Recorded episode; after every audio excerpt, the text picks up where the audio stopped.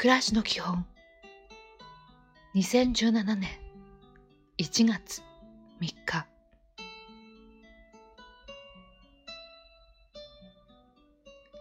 おはよう。作ったことのない料理にチャレンジしてみましょう。レシピを読んで手順をざっと覚えて材料と道具盛り付ける器を準備します。あとは急がずに楽しんで料理をするだけです。今日も丁寧に。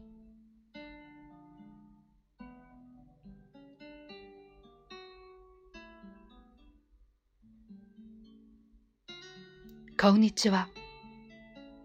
たまには思い切り遊びに行きましょう。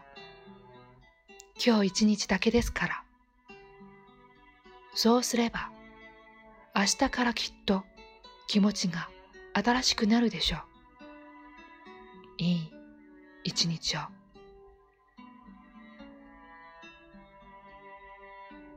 おやすみなさい。